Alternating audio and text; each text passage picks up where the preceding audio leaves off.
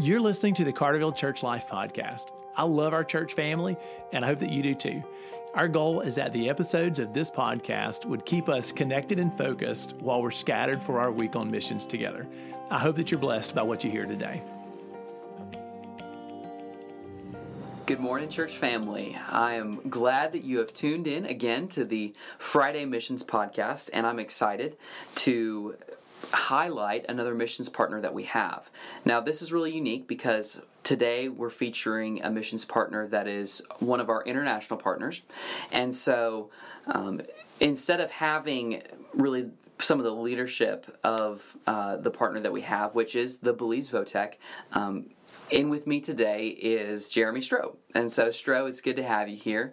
Um, Stroh has been. Um, uh, a great leader in in our current partnership with the Votech, and really our partnership with the Votech has gone back and uh, many years, and is a really a really great legacy that um, I'm excited to celebrate, and so. Uh, Stroh's leadership in um, our involvement with the Votech is just one part of how we partner with them, and uh, the, the way that uh, he's been involved is through leading some of our youth over the years to go and be involved with the Votech. So, Stroh, I'm glad you're here. Uh, to start out, do you mind just sharing kind of a little bit about the vision and the goals of the Belize Votech? Sure, I mean, I'd love to do that. So, the Belize Votech uh, is a, Votech, a vocational technology school, and so they train young men. Um, typically, think like 12, 13, up to 17, mm-hmm. like that general age range. Um, they'll spend generally three years there uh, working, learning a trade, continuing their education, doing chores, um, studying the life of Jesus, and being discipled in his way. Many of them become committed followers of Jesus after their time there. Um, and, and so they'll grow in their education and they'll grow in a career.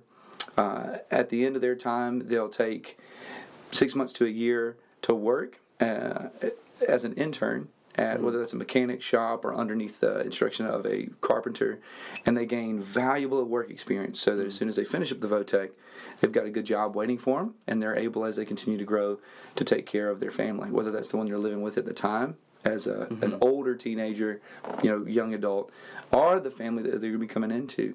They're a, a, good place to contribute to their community and to grow. And all of that is led by people who love Jesus and want them to love Jesus as well. It's a really extraordinary organization. Yeah. Neat. Well, and one thing that's unique to me is that the Votech has this design of saying, "Hey, we're going to we're going to pour into these young men and equip them for a career and and for a, you know give them life skills but also not neglect that idea of you know hey we're very much concerned about their spiritual health yeah. and so I, I just as i've heard more about the votech and just seen kind of what they do i love that pairing of life skills and and really spiritual development and growth, and that's that's super neat to me. So I love that. Um, Stro, do you mind sharing just a little bit about kind of how you've been involved in the past with trips going over, and what I mean, what does a trip look like? What do you guys do? How do you par- how do we partner with them via the trips? Sure. So typically we'll stay. Uh, it's a day of travel there, a day of travel back, mm-hmm. and then we'll have six days in between. Mm-hmm. While we're there, uh, it will be us. Um, working, living, laughing, and um, following Jesus alongside the boys. Mm. Uh, so we'll fly in, we'll arrive, we'll eat with them, we wash dishes with them, we mm. do chores with them, uh, we play games with them. Some of our group will tutor. Mm-hmm. Um, a few of the boys, and so they'll do school with them. Uh, we'll have a work project typically that we're working with on campus alongside the boys. Mm-hmm. Some of that, some of it's cleaning, some of it's construction, some of it's yard work. Depends on what the school needs, but the, the kind of things the boys will be doing, we'll do alongside them. Mm-hmm. The goal while we're there is to be with the boys and to show them what it looks like to follow Jesus in our everyday moments. Mm. And so, what's really neat is we'll take a group typically of high school students down there and mm-hmm. a few college students, and the goal would be that those college students and those high school students show high school boys who are becoming mm-hmm. young men that um, following Jesus is not just something that their teachers, their instructors, their yeah. director does. It's something that they should be doing as well. Mm. And so they have a different voice than Pastor Frankie, who directs and leads, or Lylan Rose, who who led for so long. Uh, they have a different voice than um, than Pastor Calvin, Mm-hmm. who does a lot of the principal disciplinary kind of work and Mm-hmm. leading, encouraging. Then then Julian, their their teacher, are are the folks in the wood shop, uh, our mechanics, hobby, any of those guys. They have a different voice because they're their age. Yeah. And so our students come alongside them, and hopefully they set the example of what it looks like to follow Jesus when we play games together, when we compete together, when we rake, when we mow, Yeah. when we build, when we clean. Just a good, positive, following Christ kind of example in the chores and in the work that we do. We'll lead devotions, we'll share testimonies, we'll sing songs together. And uh, ultimately, for a week, we live alongside them and model what it looks like to do what they do following Jesus with them. A lot of new friendships are formed, um, a lot of compassion, but ultimately we want to say Jesus matters so much to us that we'd give up a week of our normal to come and share this week with you so that we could all follow Jesus better together. Yeah. And uh, we also, while we're there, we'll spend three days partnering with a local church to do a vacation Bible school in one of their villages where the church is located. And the kids, man, they, they're loved on. They're reminded that Jesus loves them. We do cookies and snacks, and we do face painting and all sorts of games and Yeah. devotion. And ultimately, we do that with the local pastor there. Um, and the goal would be that they know that that church cares about them and that we love that church and we care about them too. And um, it's we just kind of get to root for the local church and the local pastor and kind of be there to give them a, a bonus push that week. That's it. Neat. That that's super cool. I, I always love hearing about kind of mission trips that go different places and kind of the purpose of them and what you do. And so that's really neat that you have the chance to share that with our church family. Um, I love that. And actually, church family. So one thing that I want to encourage you guys in is unknowingly you you actually have been involved yeah. in the partnership with the Belize Votech. And in, in one's very specific way, you've been involved through giving through your giving. Um, so Carterville has a budget for missions, and part of that mission missions budget has actually recently gone towards helping uh, with some new construction the Belize Votech has been doing some new construction, and part of that was requiring some funds for a new roof to be put on. And uh, through your giving, we were able to help the Votech um, with that construction endeavor and putting that roof on. So I want to thank you for your generosity um, and for really your partnership with the Belize Votech through your giving. And I'm very thankful for, for your giving and for you doing it that way. Um, more than just giving funds and, and being generous, I, I also want to challenge you to be in prayer. Be in prayer for the Belize Votech. And Stro, um, if there's just a couple things that you can share for how we at Carterville can be praying for the Votech, I would, I would really love that. Yeah, for sure.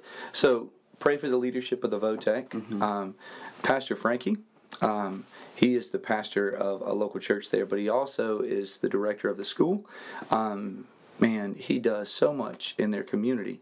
He leads um, in the community when it comes to governmental kind of decisions. Like he's hmm. a part of task force and community outreach. He does a lot with ministries and missions. His church does a lot. He, he just he has a lot of hats that he wears and a lot of folks that he tries hmm. to take care of.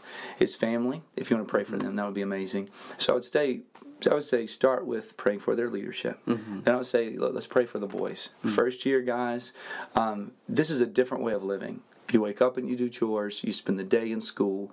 You do chores in the afternoon, or you begin working and learning a trade. Mm-hmm. You do chores in the like in the late afternoon. You eat, and then you may have study hall right after that. It's a full day, mm-hmm. and there's not like let me hop on my cell phone, let me watch television. Like mm-hmm. it's it's very different than what a typical day off in their village would look like.